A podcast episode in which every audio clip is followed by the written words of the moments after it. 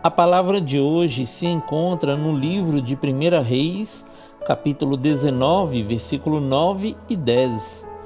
Ali entrou numa caverna, onde passou a noite.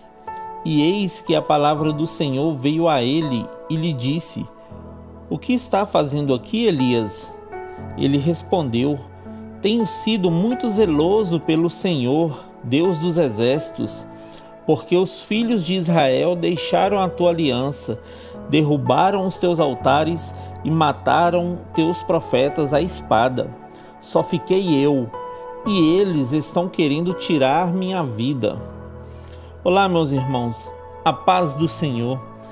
Elias foi um dos profetas mais usados por Deus e mesmo assim fugiu de Jezabel quando ameaçado de morte e se escondeu em uma caverna.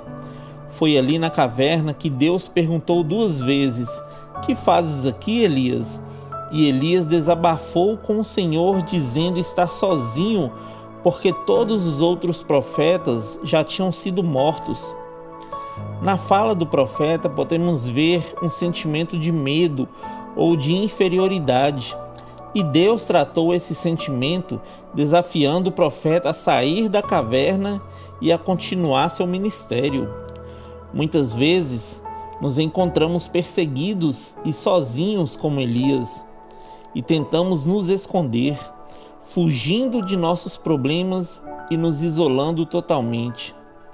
Infelizmente, isso nos traz perda de tempo, queridos. Paulo nos disse assim em 2 Timóteo, capítulo 1, versículo 7: Porquanto Deus não nos concedeu espírito de covardia, mas de poder, de amor e de equilíbrio.